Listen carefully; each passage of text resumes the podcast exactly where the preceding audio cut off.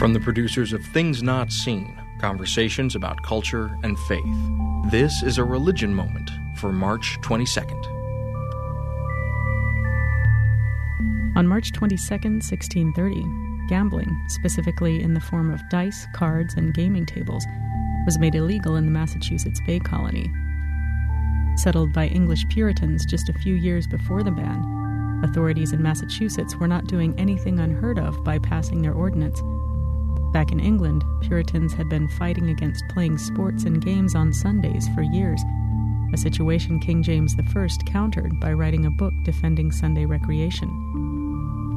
When English settlers reached the Americas, many of them brought a love of gambling then current in the home country, a pastime so widespread that laws against the idleness it was thought to induce were being passed in the colonies by 1610. Where Puritans saw the activity as a sort of gateway to other sins, betting on anything from races to fights to dice and card games had become so widespread by the time of the Revolutionary War that both British and American commanders were concerned about keeping their troops focused on their jobs. And so, although worry about the perils of gambling went beyond the Puritans, the latter's concern that recreation in general be, as preacher Benjamin Colman put it, pure and grave, serious and devout, and yet free and cheerful, lent to a popular understanding of Puritans as killjoys.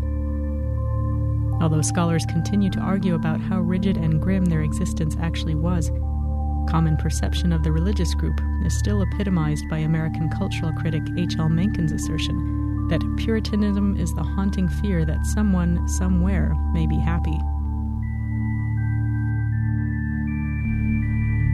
Our thanks to Katy Scrogin for this report.